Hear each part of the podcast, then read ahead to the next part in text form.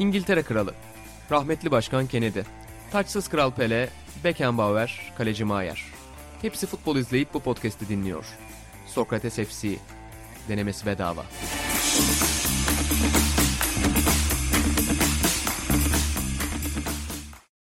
Sokrates FC'den herkese merhabalar. Yeni bölüme hoş geldiniz efendim. Ben İnan Özdemir, İlan Özgen ve Atahan Altınordu ile birlikte biraz daha hareketlenmeye başlayan futbol gündemini ve onun biraz daha gerisini konuşmaya devam ediyoruz efendim. Her zamanki reklamımına gireyim. Dükkan.sokratesdergi.com'dan e, sayılarımıza ulaşabilirsiniz. Bunun yanında e, Getir gibi, Kitap Yurdu gibi adreslerden de efendim ki Sokrates Twitter hesabını, Sokrates Dergi Twitter hesabını takip ederseniz orada da yazıyor. E, dergimizi edinme şansınız var elbette. Bunun yanında geçen sayıda, geçen programda düzeltiyorum hatırlatma yapmıştım. Sokrates FC bölümlerini de kaçırmamak istiyorsanız feedimiz Sokrates FC feedini e, Spotify'da, e, SoundCloud'da ve Apple'da, Apple'ın podcast bölümünde takip edebilirsiniz. Yine oradan da yeni bölümleri takip edebilirsiniz. E, çok çetin bir mücadele var Türkiye'de de.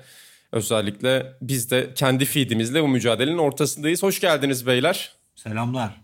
Hoş bulduk İnancım. Atan senle başlayayım bugün. Yani ilk konu olarak şimdi ben sana sonunda senin o hakem hocası kimliğine dayanarak da bir soru yönelteceğim ama başlangıçta şimdi sen geçen hafta bize bir yani İlhan Baba'yla bana bir süperlik ön izlemesi verdin. Şunları merak ediyorum, bunları merak ediyorum diye.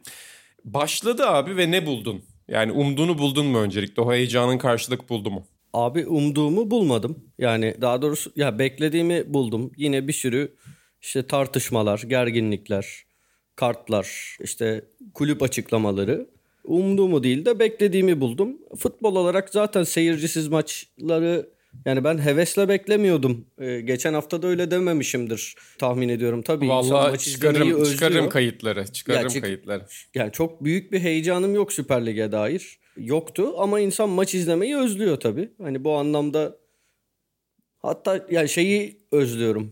Akşamdan çok keşke yani mevsim müsaade etse de gündüz maçları olsa ben öyle bir öğleden sonra Anadolu takımı maçlarını izlemeyi çok seviyordum. Her neyse şey çok hoşuma gitti. Önce onu söyleyeyim. Bence haftanın en güzel olayı seyirci ses efekti. Bazen böyle 1-2 saniye geç gol sesi geliyor ama en azından maçları izlenebilir kılıyor taraftar sesleri.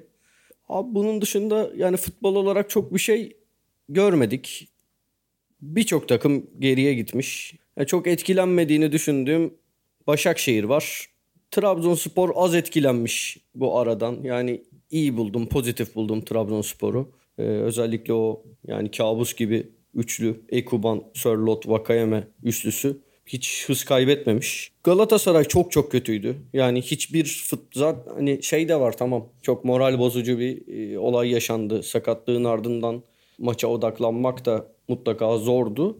Ama her ne kadar sakatlık maçın başlarında olsa bile yani 20. dakika civarı 15. dakika civarı olsa bile ilk 15 dakikadaki Galatasaray bile şeydi. Yani sıfırdı. Bütün bir 90 dakika Galatasaray hiçbir futbolcusunun hiçbir özelliğinden faydalanamadı. Beşiktaş için benzer bir durum söz konusu. Zaten hani garip bir ilk 11 tercihi vardı Sergen Yalçın'ın. Biraz da belki hedeflerin, motivasyonlarının az olmasının etkisiyle bilmiyorum. Ya genellikle bence sıkıcı maçlar oldu. Konuşacak tabii bir sürü şey var o maçlara dair ama genel yorumum bu.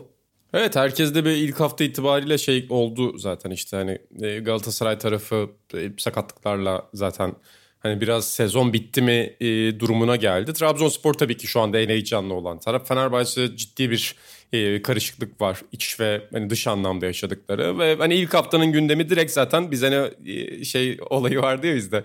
Hani konuşuyorduk burada korona sonrası hayat hiçbir hiçbir şey eskisi gibi olmayacak falan ama aslında birçok şey eskisi gibi oldu yani. Bir haftada üç günde falan görüyorsun yani. Spor programını açıyorsun aynı spor programı. Maçı açıyorsun aynı maç. E, çok da bir şey değişmiyor yani bizde. İşte gerçekler ve temenniler inancım yani. O, onlar birbirine karışıyor orada. Aynen baba. Bu arada e, İlhan Baba sana onu soracağım. Ya sen seyircisi zaten sen de çok seven bir insan değilsin. Bu seyirci efekti olayına ne diyorsun? Garip geldi mi sana da yoksa bilmiyorum. mantıklı bir şey mi sence? Görmedim. Görmedim cidden bilmiyorum. Ben şeyi hoşuma gitti bu arada benim ya. Ben e, seyircisiz maç bana da çok garip geliyor da ben seyircili yani seyirci efekti yerine sağ içi seslerine çok gülen biriyim futbolcuların kendi aralarında yaptı. Abi inanılmaz bir kavga var. Yani bu Türkiye'ye özgü bir şey değil ama yani maçı izleyen herhangi biri oyuncu sesleriyle birlikte hakikaten çok gülüyor. Çünkü sürekli bir tartışma ve hani bir rakiple olan tartışmadan bahsetmiyorum. Herkes birine kızıyor, kenardaki oyundakine kızıyor, oyundaki öbürüne kızıyor. Pası atan pas gitmediğinde şeye kızıyor. NBA'de de mesela seyirci sesi koyacaklarmış. Ben keşke NBA'de de oyuncu seslerini dinleyebileceğimiz versiyon olsa diye merakla bekliyorum şimdiden. Atan sen sevmişsin ama. Ya ben sevdim şeyi. Ya oyuncu sesleri her maçta hemen hemen aynı. Yani mesela şey atıyorum dün Manchester City Arsenal maçında hani David Luiz bir sürü hata yaptı ya o hatalardan bir tanesi ilki e, işte Sterling'in gol attığı pozisyon. İşte topu kaptırıyor. Yani kaptırdığı anda bağırıyor. Böyle bir aa şeyi geliyor. İşte başka birinin orada böyle yani neyse şimdi çok detay oluyor vazgeçtim. Vazgeçtim bu konuya girmekten. ya hep aynı sesler. Ben onlardan bir eğlence çıkarmıyorum kendime. Daha ziyade yani bana o sessizlik batıyor alışkın olmadığım için. Şimdi taraftar sesleriyle daha izlenebilir buldum maçları bir tık. Ben e, şey sürecini de merak ediyorum. O taraftar seslerini e, bulan görevli yayıncı kuruluşta. Kimin üzerine yıkıldı o iş? Ondan sonra hangi tezahüratları araştırdı? o, o süreci de merakla bekliyorum. Ya, yani küfür küfürsüzleri ayıkladılar onu biliyorum. Bunun dışında zor bir iş. Yani pozisyona Hakikaten göre reaksiyonlar iş. oluyor. İşte bazen dediğim gibi çok doğal şekilde bu bir eleştiri asla değil. İşte gol efekti golden 1-2 saniye sonra geldiği oldu. Ama bence şey yani değişik bir deneyim olduğu için yapan da çok şikayetçi değildir gibi geliyor bana. Burada ben konuyu biraz Mustari üzerinden başka bir konuya geçeceğim. Beyler bu yani Mustari... efekt, özür dilerim, ha, efekt dediğiniz baba. şey mi? Ümit Aktan abimizin programındaki gibi efektler mi oluyor? Yani gol geliyor ya. tabii tabii baba. Gol oluyor. Gol olduktan sonra bir anda bir tribünden gol sesi geliyor. Kupada kupa ligdelik bunlar sevdiğimiz programlardı. Evet. Selamlarımızı Baba da daha önce de daha önce de anmıştık ama yani Türkiye tarihinde yapılmış en iyi futbol programı. Kesinlikle. O nerede hangi kanalda oluyordu ya? Böyle ilginç Kanal 1. Kanal, Kanal 1, 1 baba. baba. 2006 Dünya Kupası'nda Hayır hayır. Atancım şey Dünya Kupası'nda Kanal 1 de lig programı. Ligde lig var ya. Ha ligde evet, ligin ka- kanalını hatırlamıyorum. Çorum'dan gol var diyordu. Gol diye bir şey oluyordu filan. Hemen Çorum'a bağlanıyordu. Severdik. Baba zaten ilk maçkolik örneği herhalde. Bilmiyorum maçkolik yani e, mantığını tamamen ona borçlu değildir. Yani dünyada en orijinal mantık değil zaten son dakika gollerin ama her stadyumda bir insan bulundurulması ve o insana sürekli pas atılması çocukken beni büyülüyordu. Yani benim için çocukken Ümit Aktan'ın network'ü herhangi bir siyasetçide yoktu. Yani o dönem atıyorum Bülent Ecevit'in öyle bir yerel teşkilatı yoktur Türkiye'de. Aynen seninle Dünya Kupası için konuştuğumuzda da çok tatlı konuşmuştu. Saygılarımızı iletelim cidden. Bazı öğlenler böyle tek keyfimiz onun programı oluyordu. Ya bu arada ben şeyi de çok özledim. Artık nadir denk geliyor ya da denk geldiğinde benim aboneliğim olmayan kanallarda denk geldiğini duyuyorum ama ben konferans maç yayınını çok özledim. Yani mikrofonlarımız Ankara'da deyip bir anda gol olan maça geçme. Ya yani o maç izleme deneyimi bence harika özlem duyduğum bir şey. O gerçekten zevkli bir şey abi. TV bu sporda bu Şampiyonlar Ligi muhabbetinde sevgili Mustafa Ta e, işte o dönem TV'de o işin başındayken e, çok güzel yapıyordu diye hatırlıyorum o konferans yayınlarını. Hani benim arkadaşlarım da maçları anlatanlar olduğu için genelde Emre Gürkaynak. Emre ee, Gürkaynak anlatmıştı. Bir kere ona denk geldim. O aynen çok öyle. başarılı. Zor bir yani, şey.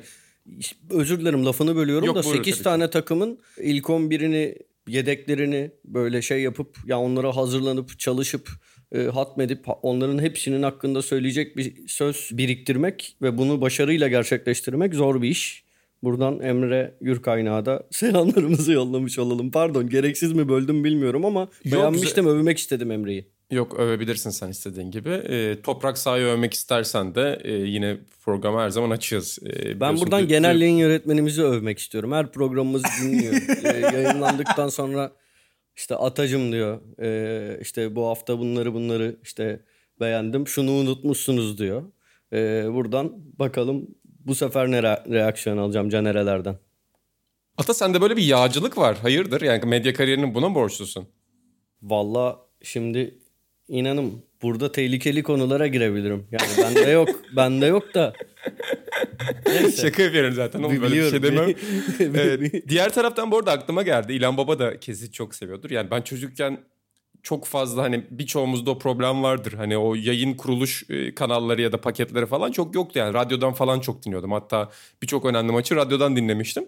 Bu telekonferansın radyo versiyonunda şeyi de severdim ben. Bir efektle oraya gidilirdi ve her maçta başka bir spiker görevlendirilirdi. İşte TRT mantığında. TRT bunu çok yapıyordu.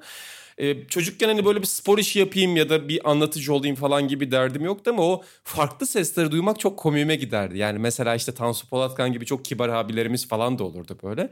Yani bir anda acayip bir dünyaya gidiyorduk falan. Çok hoşuma giderdi o e, radyo konferans mantığı da. Kesin İlhan Baba'nın da sevdiği bir şey olduğunu tahmin ediyorum o, o deneyimin. Tabii tabii abi bir de o hani bize has bir şey de değil inan. Hani biz seviyoruz ulan diyoruz acaba çocukluğumuzda falan olduğu için mi? Mesela İtalyanlarda da Tutto il calcio minuto per minuto diye bir program var. Bizimkinin aynısı ve İtalyanlar fut, kendi futbol tarihlerini tamamen oradan dinlemişler. İşte Sandro Ciotti'ler, Martellini'ler falan filan. Heriflerin bütün o spor figürleri oralarda ikonu oluşmuş adamlar. Yani sadece bizde değil dünyada aslında. Hani senle John Foot'la konuşmuştuk ya. E, o radyonun ne kadar mühim olduğunu anlatmıştı eskiden Avrupa spor aleminde hakikaten radyonun çok baskın olduğu dönemlerde bu tarz programlar, bu tarz kahramanlar yaratmış. Hani sadece bizde değil dünyada aslında çok önemli bir içerik stili diyelim buna. Baba ya kesin. İlhan, ha, buyur e, Atan.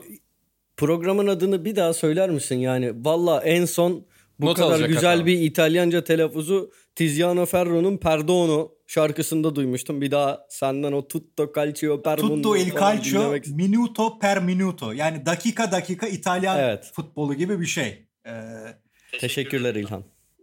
Şeyde bu arada YouTube'da filan cidden isteyenler yayınları var onların. Sandro Ciotti filan vardır böyle hani çok ilginç bir sesi vardır onun maç anlatırken. Onlarda da çok fazla etkisi olmuş bir şey. Bizde de var yani. Hani Tansu Polatkan'ı filan ben üniversiteye gidiyordum herhalde gördüğümde. Yani adamın sesini çocukluğumdan beri duyuyorum ama Tansu Polatkan dedim mi sesten ibaretti benim için.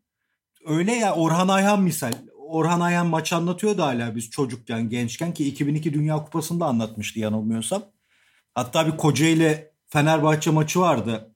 2000-2001 sezonun ilk maçı olması lazım. İşte o gün vurdu top çok az farklı dışarı gitti diyor. Sonra özetlerde baktık meğer top stadın dışına çıkmış falan öyle abartmalar falan da oldu. Ya ba- inan. Baba yalnız anlatıcı yönünden e, Atan sözünü kestim. Radyoda yayın yapmanın bence anlatıcıları da getirdiği çok özel bir duygu vardı. Yani televizyona çıkmak bunu kötü bir anlamda söylemiyorum. Yani biz de YouTube ve televizyon işi yapıyoruz ama e, biraz bu işte spor gazetecilerine ve spor spikerlerine de farklı bir figür olma hevesi de kattı bence. Yani radyoda da her şey güllük gülistanlık ve çok romantik değildi. Her şey müthiş gazetecilikle yapılmıyordu tabii ki ama bir ekran figürü haline gelmek senin yaptığın işe başlama nedeninden sıyıran bir şeye dönüşüyor yol içerisinde. E, radyonun bence medya için öyle sağlıklı bir tarafı da vardı. Yani sen John Food tarafından bahsettin. Ya Fransızlar bunun edebiyatını çok yaparlar. İşte ben Daniel Manjas'la konuşmuştum vaktiyle. Bu Fransa bisiklet turunu 50 senedir yerinde anlatan adam.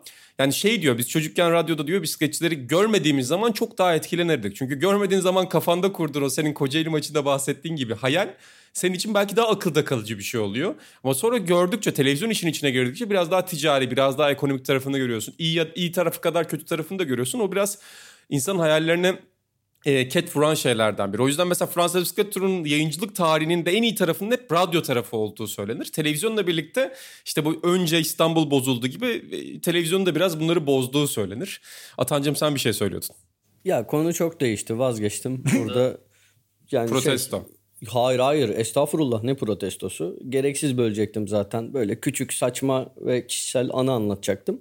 Gerek yok. Ee, başka zaman yine gelir bu konular. Sana bırakıyorum sözü. Konumuzdan da uzaklaştık galiba biraz. Aynen öyle. Ben buradan size başka bir konuyu soracağım. Ee, İlhan Baba ve sana yönelteceğim biraz. Bu işte Mustara üzerinde çok konuştuk. Yani Mustara üzerine daha fazla eklememize gerek yok zaten. Önceki programlarda konuştuk liderliğini atan sen Caner'lerle birlikte bir röportaj yapmıştın Mustera'yla zaten kapağı taşımıştık bundan aylar önce. Benim sormak istediğim soru şu. Yani Mustera bir liderlik yönünde de Türk futbol severlerle bağ kurdu. Sadece bir winner karakter olmasıyla değil, hani o karakterinin düzgün taraflarıyla da insanlarla çok sevindi. İlla kaptan olmasına gerek yok ama böyle yabancı lider denilince o bildiğimiz oyuncular tabii ki çok var saha içinde yıldız on numara şu bu ama aklınıza gelenler kimler? İlhan'a bırakayım sözü ben konuşurum. Yani Türkiye'de oynayan yabancılardan mı? Aynen öyle baba. Ya bir kere Hacı var işte. Ben Fenerbahçeli Uçen'in de öyle olduğunu düşünüyorum. O tip oyuncu olduğunu düşünüyorum. Bir de sen İlhan Baba buna önem veren insanlardan birisindir. Mesela sen normal lider sorsan biliyorum ki şu anda De Rossi'nin adını bir anardın. E tabii canım o saha içinde hani saha içi patronu olmak ayrı bir şey işte. Misal biz Mancini'yi hep izlerken çocukken izleyiciyken işte artist yetenekli on numara olarak görüyorduk. Sonra adamla ilgili röportajları okuyorsun, yazılar yazıyorsun. insanlardan dinliyorsun. Adam tamamen saha içinde bir Beckenbauer'miş yani. Hani saha içi lideri olarak o Spielen Führer dediği Almanların. Ya, tamamen saha içinde insanları azarlayan, herkesin boğazında bir Mancini boğazıma yapışacak korkusuyla oynadığı bir adammış. Hani bambaşka bir şey çıkıyor ortaya. O, o yönden de bence o da bir özellik futbolda. ya en aklıma geleni Hacı cidden yani. Hacı Atan çok izlemiştir onu Samiyen'de de. Yani Hacı ile maç kaybedeceğine öl daha iyiydi. Zaten bence on numaralar arasında Hacı'ya yani on numaraların hepsi çok yetenekli adamlar zaten. Hani görüyorum bazen Hacı büyüktür Zidane, Hacı büyüktür Maradona filan diyen şapşallar var. Yani zaten Hacı da yetenekli, Maradona da yetenekli. Bunların hepsi çok yetenekli adamlar ama belli noktalarda ayrılıyorlar. İşte Maradona'nın o doğuştan top hakimiyeti misal hepsinden ayrılıyor. Yani Hacı'yı da bunların arasında ayıran şey o kazanma hırsıydı. Ben çok az on numarada gördüm ondaki kazanma hırsını. Hakikaten bir manyaktı. Ve takımı da o yönde etkiliyordu gibi geliyor bana. O yönden Hacı'yı bir numaraya yazarım herhalde ya. Diğerleri de çok aklıma gelmedi. Bilmiyorum öyle yabancı olup da çok liderlik koyan oyuncu. Mesela Van Hooydonk da öyle bir oyuncuydu. Şimdi e, onu da öyle bulmayanlar olabilir. E, geçen Atan Zarif dedi diye isyan edenler olmuş. Nasıl oluyorsa. Nere yani e, neyse. Van Hooydonk da Alex de misal biraz öyleydi ama bence Hacı gibi değildi hiçbiri ya. Mesela Beşiktaş'ta Delsolar da takımı topla, toplamak isteyen orta sahada liderlik koymak isteyen bir oyuncu olabilirdi ama Hacı'ninki çok farklıydı. Hacı çok farklı bir noktaya götürdü olayı. Mesela Popescu ya koca Barcelona'ya kaptanlık yapıp gelmiş bir adamdı ama Hacı kadar o etkili miydi Galatasaray'da? Bence değildi saha içinde ama Hacı apayrı bir şeydi yani.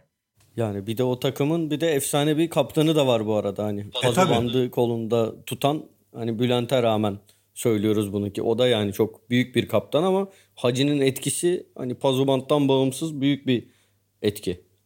Burada Atan sana bırakmadan babaya bir şey daha soracağım. Çok güzel bir pas attı çünkü Mancini deyince. Bizim yeni sayıya baba Lazio'yu yazdı. Daha çıkmadı sayı. E, Lazio tarihini yazdı. Yani Lazio tarihinin en önemli şampiyonluğunu yazdı ama biraz geriden geliyor. Orada Mancini'nin rolünden bahsediyor ki işte bu Coach Voice'da Sven Goran Eriksson da Mancini'nin ne kadar özel bir oyuncu olduğundan bahsediyordu. O sorun çözücü yönünden bahsediyordu.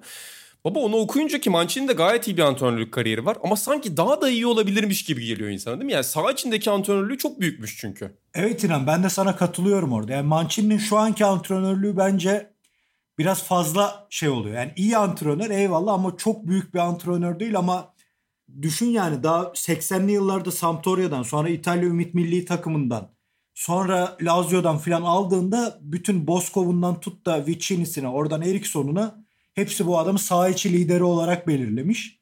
Yani oradan geldiğinde hani Mateus'larla Beckenbauer'lerle aynı seviyede görüyorsun ama sağ kenarında çok böyle dalgalı bir kariyer aslında yani. Bir öyle bir böyle. Ama o liderliği acayip ya. Düşün işte herif Vieri transferinde Sosa'yı veriyorlar diye e, Mancini'yi arıyor. Eriksson'u aramıyor başkan. O da diyor ki Sosa'yı alma diyor. Simone'yi al. Boş ver onu filan. Yani Eriksson'dan daha çok transfer e, politikasını belirliyor. Garip şeyler bunlar. Bence bu da bir yetenek. Bu da bir özellik sporcu futbolcu için. Baba kesinlikle bu söylediğin çok önemli. Benim de yazıda en etkilendiğim yer orasıydı. Bilmediğim bir detaydı. Yani şimdi kendi takımını çok iyi bilirsin. Kendini çok iyi bilirsin. Ama benim sporcularda en saygı duyduğum şey e, kendi sınırlarını yani takım kendi e, sınırı kendi takımlarıyla çizmedikleri anlarda beni çok etkiliyor sporcular. Yani oturup pazar günü diğer maçları izlemelerinden bahsetmiyorum. Bir koç gibi diğer takımları analiz etmeye zaman harcayan oyuncular çok büyük fark yaratıyor. Yani Mancini'nin Simeone'nin o özelliğini bilmesi ve o Vieri transferinde fark yaratacak unsur olarak kendisi bunu önermesi çok büyük futbolculuk bence. Yani saha içindeki futbolculuk kadar büyük bir futbolculuk. Ve o 99-2000 sezonunun ortasında zaten antrenmana Eriksson'la birlikte çıkıyor. Yani onun yardımcısı gibi çıkıyor. Bir yandan futbolcu da aslında. Hani herkes onun saha içinde geleceğin antrenörü olacağını görüyor zaten kariyeri boyunca. Baba son bir soru da yani Türkiye'den biraz saptım ama Sven-Göran Eriksson'un o Coach Voice şeyini izleyince de ne kadar farklı dönemlerde işte ilk 11 oluşturuyor ya orada biraz garip tercihler de yapıyor. Ne kadar farklı dönemlerde antrenörlük yaptığını görüyor aslında insan onu. Yani çok garip bir antrenör kariyer anlamında Eriksson'da. Evet inan çaktırmadan ulan bu adam nereleri çalıştırmış diyebileceğim bir adam. Ya bakıyorsun Göteborg'da ilk çıkışı yani birçoğu amatör oyunculardan kurulu bir takımla UEFA kupası kazanıyor. Ondan sonra Benfica'ya gidiyor. Orada lig şampiyonu oluyor. Roma'ya geliyor. Hadi biraz başarısız. Benfica'ya gidiyor. Avrupa finali oynuyor Milan'la. Sonra tekrar İtalya kariyeri başlıyor. Sonra İngiltere'ye gidiyor. Bu arada Şampiyon Kulüpler Kupası dışında onu da finalde Benfica ile kaçırmış. Bütün Avrupa kupalarını alıyor. İtalya şampiyonu oluyor. Baktığında bayağı bir kariyer yani. Hakikaten öyle yani. Sonra o İngiltere deneyimiyle biz biraz hatırlıyoruz. Çünkü orada hakikaten çok gariplikler yaşadı ve medyayla çok gerildi. E, İngiliz medyasıyla gerildiğin zaman da İngiliz ya da İngiliz medyasında sana dair bir algı yaratıldığında da yani biz de İngilizce okuyan ve daha çok futbolu İngiltere üzerinden görenler olarak biraz belki farklı ön yargılar geliştiriyoruz ama adamın o İtalya tarafı ya da o İsveç tarafı daha önceki kariyeri çok etkileyici. Ben yani böyle küçük liglerde çalışan antrenörlerin ya da farklı liglerde çalışan antrenörlerin kariyerlerini seviyorum. İşte Roy Hodgson'da falan da vardır ya. Yani o anılar değerli geliyor bana nedense böyle geçmişe baktığımda. E, Atan buradan tekrar soruya döneceğim. E, senin yani Hacı'dan bahsettik ama başka aklına gelen yabancı kaptanlar var mı böyle liderler? Söyleyeyim Hacı'yı ben de zirveye yazarım. Şeyi de tekrar tekrar geçen hafta konuştuk hani tekrar tekrar detaya girmek istemiyorum ama İlhan'ın bahsettiği isimlerden Fanoy Donk'u da burada zirvelere koyarım yani. Yani bir sezonda olsa inanılmaz bir liderlik, akıl almaz bir liderlik. Bunun dışında İlhan'a hafif muhalefet ettiğim nokta bana Uçe'den ziyade Hök daha bir lider gibi gelirdi. Yani bu arada şey gerçekten enteresan. Şimdi Muslera'dan bağladık da Uçe Hög'ün birlikte oynadığı son maç Rüştü'nün işte şey kramponunu temizlerken ya ki bayağı bir dedikodu olmuştu. Yok işte kavga etti, sehpaya yumruk attı vesaire.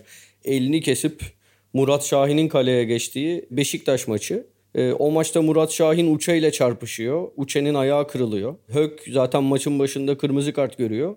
Yanlışım yoksa Uçe ile Hög'ün bir arada oynadığı son maçta o. Yani böyle bir şanssızlıklar silsilesiyle. Şimdi yani böyle konuya konudan çok az uzaklaşmış oldum ama biraz bir yerden Yo, bağlamak güzel. istedim. Aynen. E, ilginç bir detay olduğunu düşünüyorum. E, Hök daha bir lider gelirdi bana. Yani savunmanın yani Uçe çok uzun yıllar Fenerbahçe'de oynadığı için hani bir doğal lider özelliği kazanıyor ama sanki bana savunmanın patronu veya işte takım üzerindeki diğer oyuncularda diğer oyuncular üzerinde etkisi asıl etkisi olan futbolcu Hökmüş gibi gelirdi. İlhan'ın dediğim gibi fikirlerini duymak isterim burada. Bunun dışında yine bir kaleci örnek vereceğim. Gançev Bursa Spor'un kalecisi bence çok yani şey gibi bir figürdü. İşte Oliver Kahn gibi bir figürdü. Kaleci de olsa bütün takımın lideri oymuş gibi bir izlenim uyandırırdı bende. Ki orada da yani Ercüment falan gibi yani başka lider karakterli oyuncular olmasına rağmen e, Bursalı oyuncular olmasına rağmen hatta penaltıları da o atardı. Yani bir o bende bir böyle liderlik izlenimi e, uyandırırdı.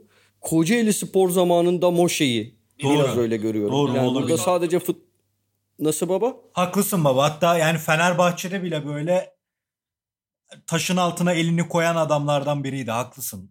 Eyvallah. Başka demin bir kişi daha vardı aklımda da şimdi e, ben senin katılacağın bir öneri yapayım. Atiba. Aa evet Atiba, Atiba. Yani, yani 2000'lerde yani 2010'larda herhalde Türk futbolunun gördüğü en büyük ben Mustera ile birlikte yabancı liderdir. Ya inanılmaz bir şey. Ya bu arada bir şey söyleyeceğim. Mustera lider mi o anlamda bilmiyorum. Yani Muslera çok sevilen, herkes tarafından saygı gören e, biri ama yani ne... ha, haklısın. Daha saygın diyebiliriz ona değil mi? Yani sa- e, evet. kaleci olmanın defekti de var orada. Hani oyuna müdahalen belli açılardan sınırlı ama psikolojik etkisi var bence Muslera'nın. Yani son 10 haftaya 15 haftaya Muslera ile girdiğinde abi bir şekilde şampiyon olabileceğini düşünmek yani liderlik demeyeyim de sana verdiği bir güven ve saygınlık var galiba. Evet bu arada şöyle bir şey oluyor. Benim hani sevdiğim bir detay Muslera'ya da, dair Abi Muslera nadiren sinirli görüyoruz Muslera'yı. Ve Muslera sinirlendiğinde böyle insanlar bir geri adım atıyor. Bize bir, bana şey gibi geliyor yani. Ulan dur bu adamı sinirlendirdik biz bir yanlış yapıyoruz herhalde. deyip o gerginlikler Muslera sinirlenince bitiyor genelde. Ama abi burada yani dediğimiz gibi herhalde Atiba'ya ayrı bir parantez açmak lazım. Çünkü yani sadece oyun içinde değil ben oyun içinde de çok seviyorum. Çünkü Atiba'nın pozisyonu hep söylerim. Benim en sevdiğim pozisyondur futbolda.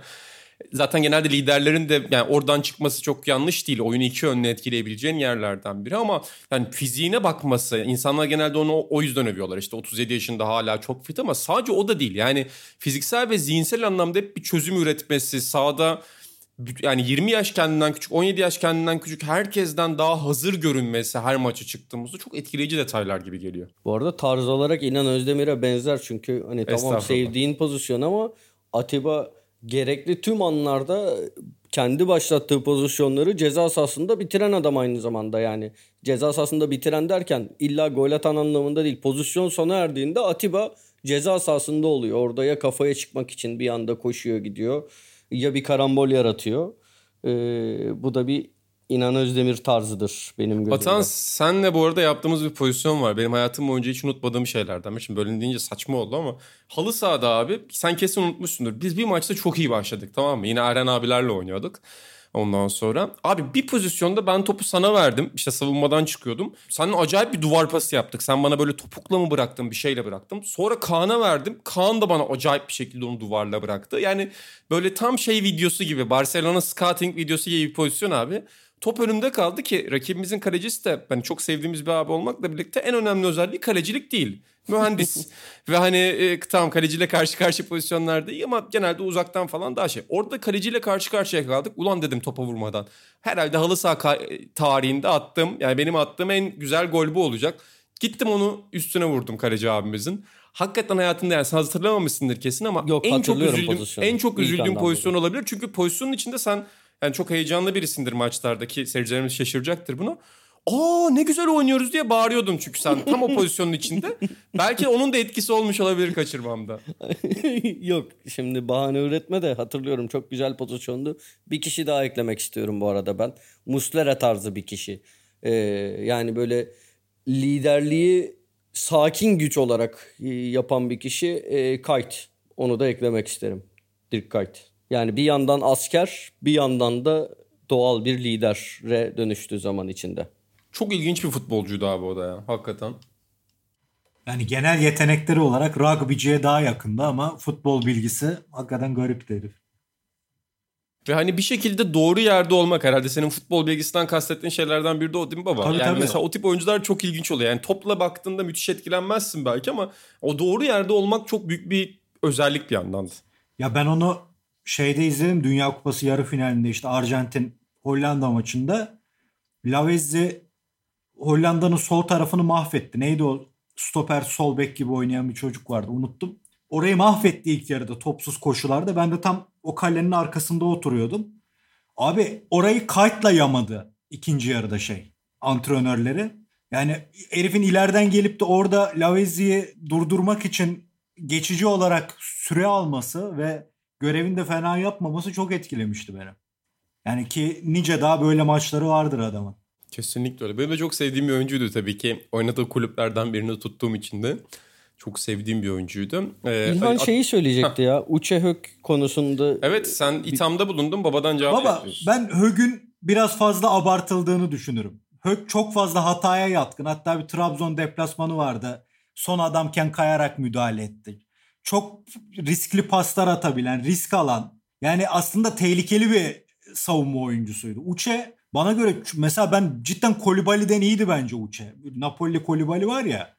Uçe hakikaten çok özel. Yani nasıl Fenerbahçe'ye düştüğünü ben yıllarca inan anlamadım. Bir günde bir röportaj yapabilsek soracağım zaten. Ama bir türlü yapamadık biliyorsun. Çok kovaladık. Hakikaten çok özel oyuncuydu bence Uçe. Yani defans liderliği olarak da daha çok saygı gören, daha çok takip edilen oyuncuydu bence şeyde. Takım içinde de. Bana öyle geliyordu. Hök riskli adamdı. Hök sıkıntılı oyuncuydu. Teşekkürler. Lugano bir kaptan mıdır?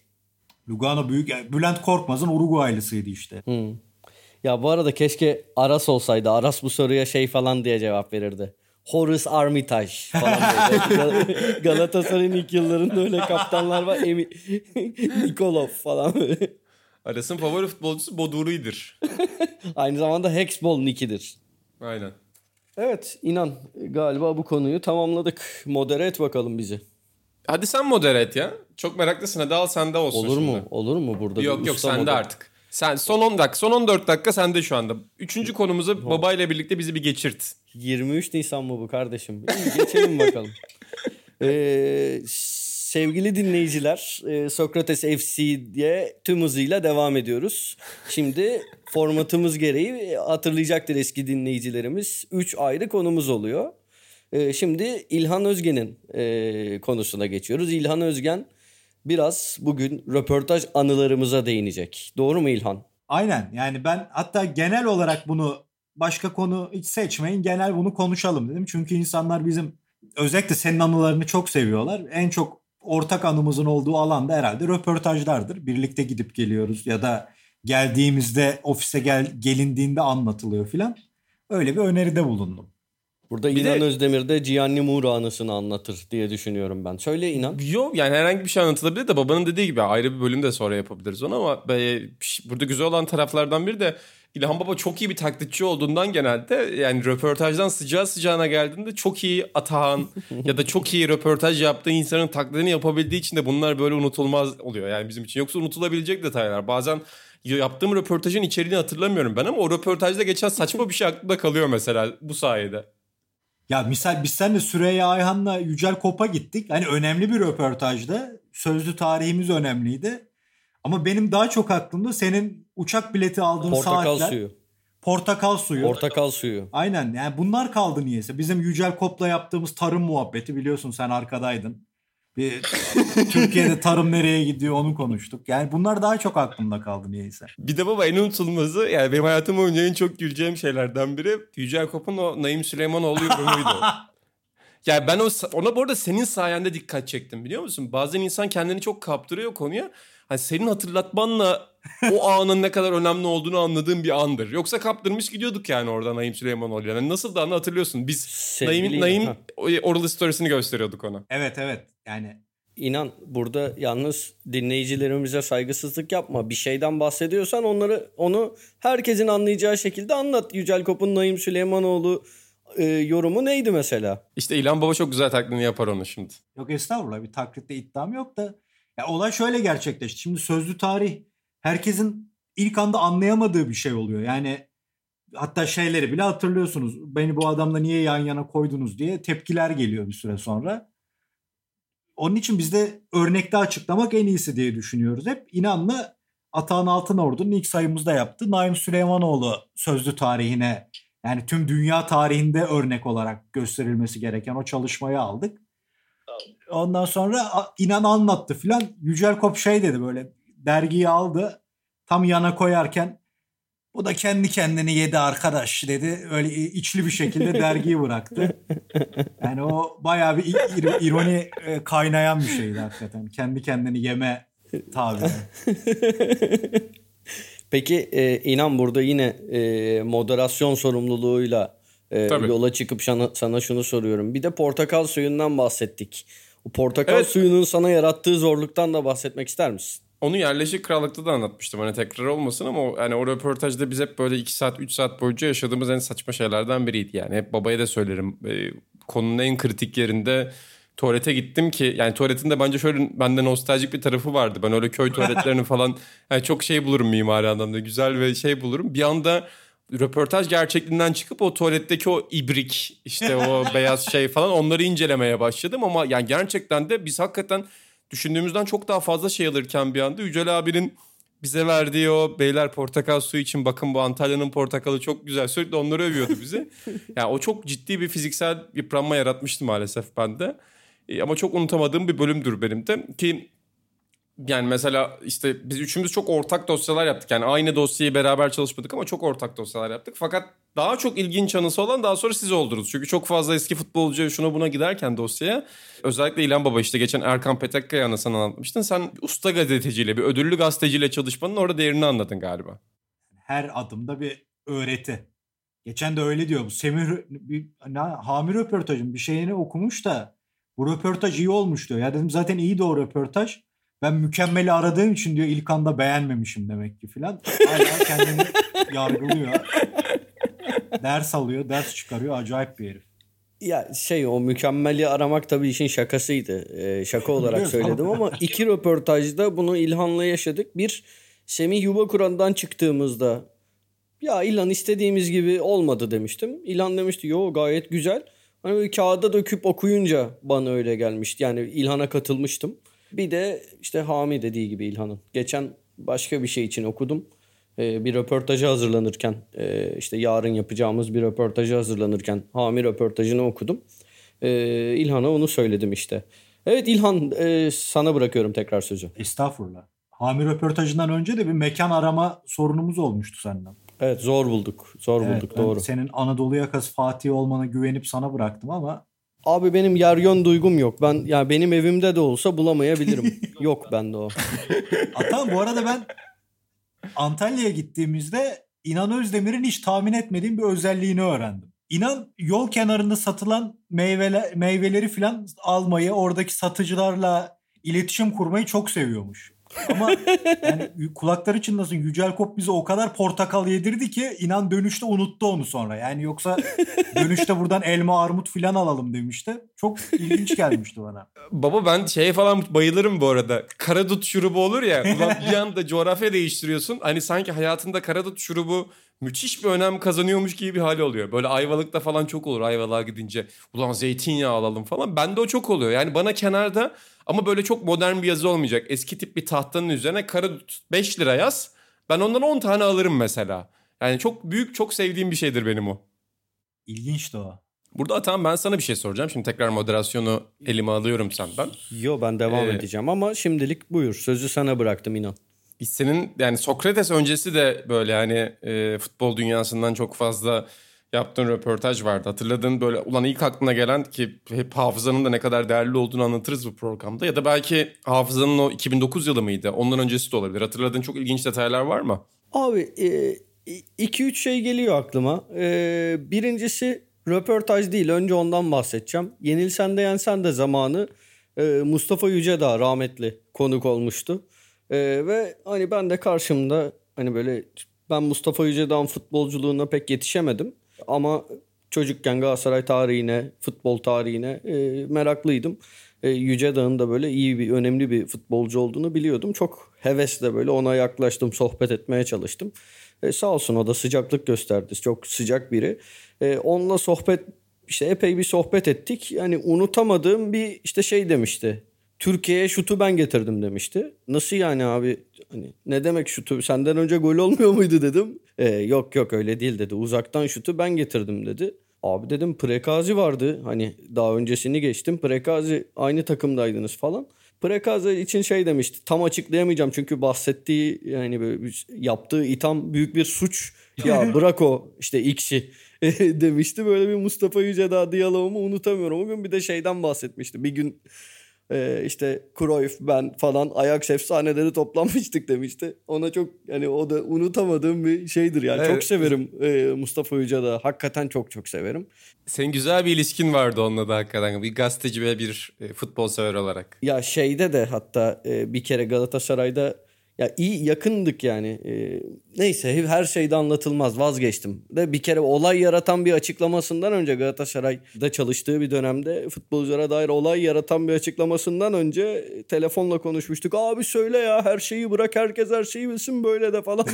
Sonra ya onları, onları söyleyeceğini tahmin etmemiştim. Büyük açıklamalar Eyvah. yaptı sonrasında. Eyvah. Ee, ya şey içten bir insandı. Ee, Allah rahmet eylesin. Hakikaten hani Ama Atan severdim. senden de bir yani bu tip bu açık sözlükte danışmanlık almak çok tehlikeli bir şey. Aynen. ben beklemiyordum yani o kadar ciddiye alacağını ama iyi, iyi oldu bence. Bunun dışında yani şöyle küçük bir anım var. Şimdi ben eski işime çok fazla geç kalırdım. Çok yani sürekli geç kalırdım ki yani ofise gidiş saatimiz işte 10 buçuk 11 falan gibi geç bir saat olmasına rağmen bu alışkanlığımdan vazgeçemedim. Ve art, yani bazen üst üste gelince de insan yalan söylemek zorunda kalıyor. İşte bu anlamda sık sık işte yalanlar söylerdim. Hatta işte ya saçma sapan şey hesaplarım oluyordu.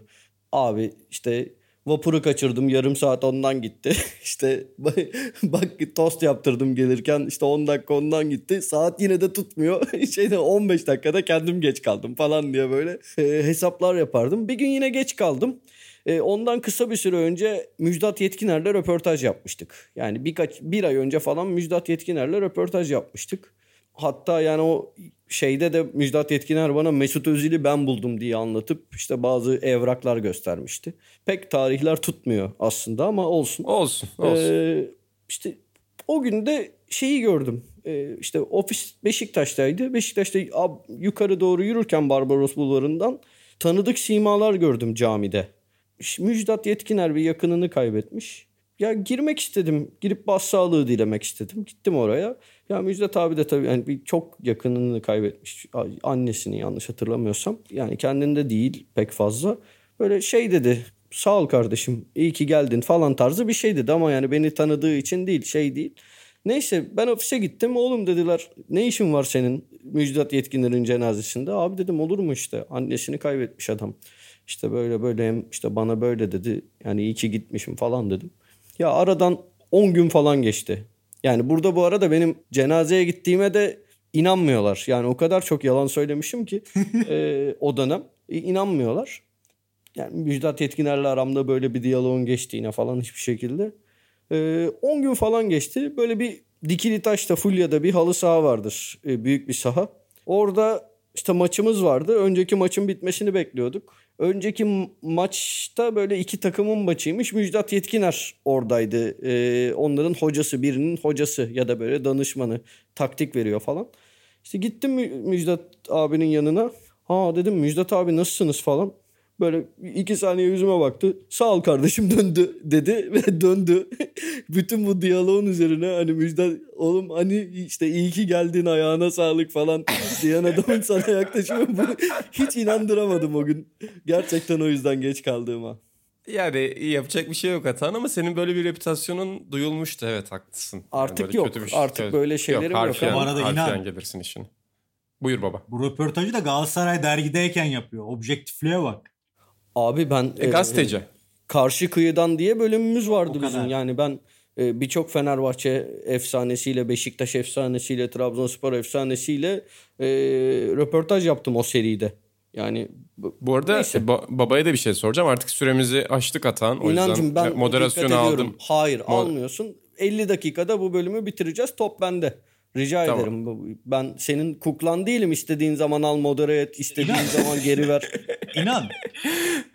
Benim... babaya bir soru önerim olacak benim de burada kapanış anısı olarak soracağım ki bence gelecek bölümde de gelecek bölümün sonunda da yapalım. Yani canımız isterse birkaç bölüm daha sonunda yapabiliriz. Çünkü futbol döndü ama tam da dönmedi. O yüzden rahatız gündem bizi çok zorlamıyor.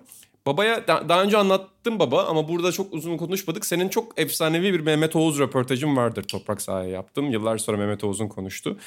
Röportaj yaptığın sıradaki anılarla da senin için unutulmaz bir şey muhtemelen değil mi? İlginç bir süreç yaşıyorsun çünkü orada da röportaj içinde de. Tabii tabii şey kaydın silinmesini diyorsun.